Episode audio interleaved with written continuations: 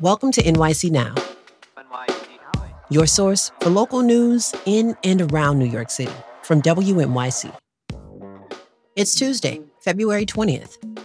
Here's the midday news from Lance Luckey.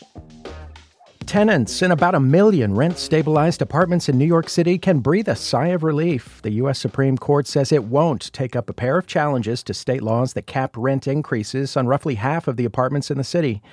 Jay Martin is executive director of the Landlord Trade Group Community Housing Improvement Program. He says this won't be the last time landlords try and take aim at the laws. We're expecting there will be other challenges, but this puts even more pressure on the legislature. Martin says he wants state lawmakers to allow owners to raise rents on stabilized apartments beyond the annual increases currently allowed, but tenant advocates and the heads of the Senate and Assembly housing committees say that is out of the question. The MTA has a bright idea. It's planning to replace all of the fluorescent lights in the subway with LED ones. The agency says LED lights are more luminous and cheaper. Demetrius Critchlow is Senior Vice President for Subways. He says riders will notice the change, your platforms, mezzanines, and staircases will now be lighter and brighter, and that will give the sense of comfort that the system is more safe. He says changing out all 150,000 lights across the system will take two years. He says lower power bills should allow the MTA to save $6 million a year. The first stations to get the new lights will be Bergen and Carroll Streets on the F and G lines and Clinton, Washington on the C line. 36 degrees, very bright out there this afternoon, maybe 40 or close to it. 30 overnight and mostly sunny the next couple of days, 42 tomorrow and 44 on Thursday. This is WNYC. Stay close. There's more after the break. On this week's On the Media, does the rise of X signal the fall of traditional right wing outlets? You don't have to have this website and a link that people have to click on. You can just say stuff and he can get attention. You know, you don't need to be Breitbart to do that anymore. Also, what does decolonization really mean? On this week's On the Media from WNYC. Find On the Media wherever you get your podcasts. NYC, NYC, NYC. For WNYC, I'm Michael Hill. A new report finds construction deaths are trending up in New York City for the third straight year, even as they decrease across the rest of the Empire State. The nonprofit New York Committee for Occupational Safety and Health says 24 construction workers died in the city in 2022. That's the last year for available data. That's compared to 20 in 21 and 13 in 2020.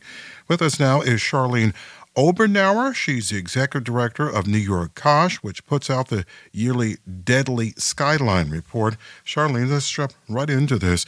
Who's dying and how are they dying? Is there a common thread here? Yes, good morning. So, what we see in construction fatalities in New York City are mostly deaths by height, meaning someone has fallen from um, height, as we call it. And most of the fatalities that we see are among construction workers, male construction workers. Average age is around 45 to 50 years old. And there is a disproportionate number of Latinx workers who die on the job. So um, Latinx workers make up one tenth of the workforce, but one quarter of the deaths on the job. In 2022, the state increased the fine amount contractors had to pay anytime there was a work or accident that resulted in a criminal conviction, but that's different from the fines of the Federal Occupational Safety and Health Administration, or OSHA. What did you find when you looked at how OSHA uh, penalizes contractors after worker dies on its watch? We had seen a five year trend in increases in 2022, but this past year, we found that the fatality fine amount in construction went down from about 68,000 in 2021 to 59,000 in 2022, which is about a 14.5% decrease. Why was there a decrease? I don't know exactly why there was a decrease. I believe that a lot of the reasons why we see decreases is because of differences in the way that they are, you know, kind of measuring what will make a fine amount, but it's unclear to me exactly why. And that's something that the report, you know, really wants to figure out. How's OSHA doing on inspections after the safety visits took a dip during the pandemic? So they're still not back up to their pre-pandemic uh, numbers. The construction um, fatalities really showcase that we aren't seeing enough in terms of um, inspections. But you know, this past year we saw about um, 3,183 inspections, and that's down from 4,455 pre-pandemic. Is that an issue because there are fewer inspectors of some kind, or what's the reason for that? Well, one of the reasons I think that we see fewer inspection numbers is definitely because we have fewer inspectors, and OSHA really needs to increase its budget. We recommend that they double its budget. Um, but of course, every year they just receive modest increases if they get increases at all. So we really do have to see proper funding for these enforcement agencies. The report tracked the amount of press releases put out by OSHA, 13 issued last year. Why is that important to consider, Charlene? Well, one of the reasons press releases are important is because they garner negative media attention for employers whose wrongdoings lead to worker injuries or deaths on the job. And they kind of serve as a warning to other employers who might be tempted to skirt legal requirements. So, in order for the agency to hold bad employers accountable, they need to issue these press releases to inform the public and to inform, you know, potential consumers as well. Now, we mentioned perhaps a shortage of contractors, a, short of a, shortage of inspectors. But uh, on this issue, what does NYCOSH, what does your organization recommend OSHA and the city do to improve safety and hold contractors accountable? Well, one of the first things is that the Department of Buildings needs to be fully funded to do its job. You know, there was a report on the fiscal 2024 preliminary plan for the DOB, and they indicated that they in their 2024 budget, um, they adopted 51 million less than its fiscal 2023 budget.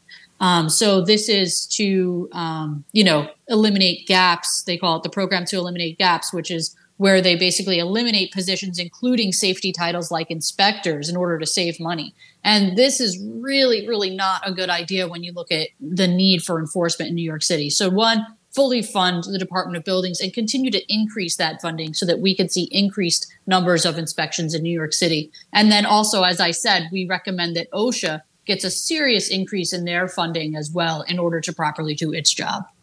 Charlene Obernauer of NYCOSH, thank you for coming on this morning. Thank you so much.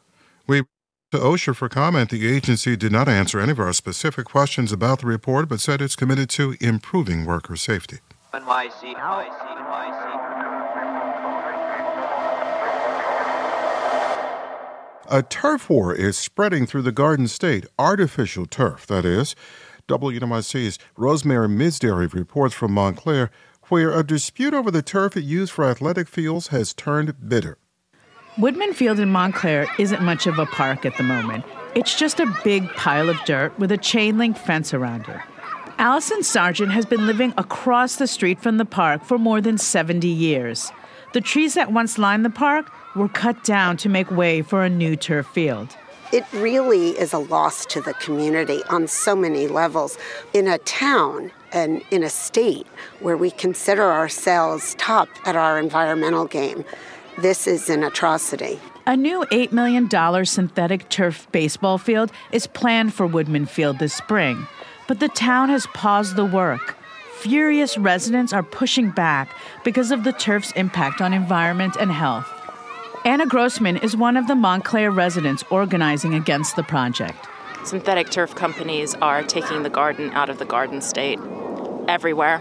And we are paying for it with our health, and we are paying for it with our tax money, too. She's joined by residents from half a dozen neighboring New Jersey communities waging their own anti turf campaigns. They cite research that turf fields can get as hot as double outside temperatures, creating a heat island. They're also worried about the materials used in synthetic turf. Research shows the ground up tires used in the subsurface contain toxins that can cause cancer and birth defects. At a recent public meeting hosted by the Montclair Board of Education, parent Tyler Matheson spoke in favor of turf. The fields in Woodman are substandard and dangerous. Multiple injuries have already occurred and we all believe, many of us do at least, that we are one mishap away from a potentially catastrophic event. But others, including the union representing NFL players, say turf actually causes injuries. They point to Jets quarterback Aaron Rodgers' Achilles injury on the turf field at MetLife Stadium. Out, down goes Rodgers in the sack for Leonard Floyd. Dr. Sarah Evans is a professor of public health at the Icahn School of Medicine at Mount Sinai. There are very real increased risks of injury. The way that the cleats or the shoes engage with the turf, that it may have less grip, it causes them to get sort of more of those twisting types of injuries.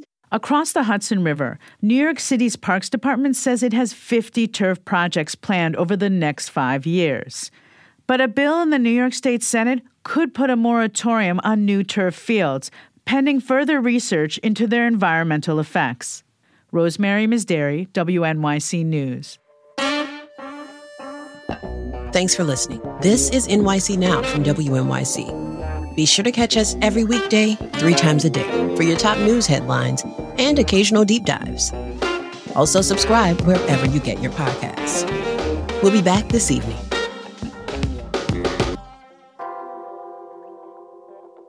On Notes from America, we have conversations with people across the country about how we can truly become the nation that we claim to be.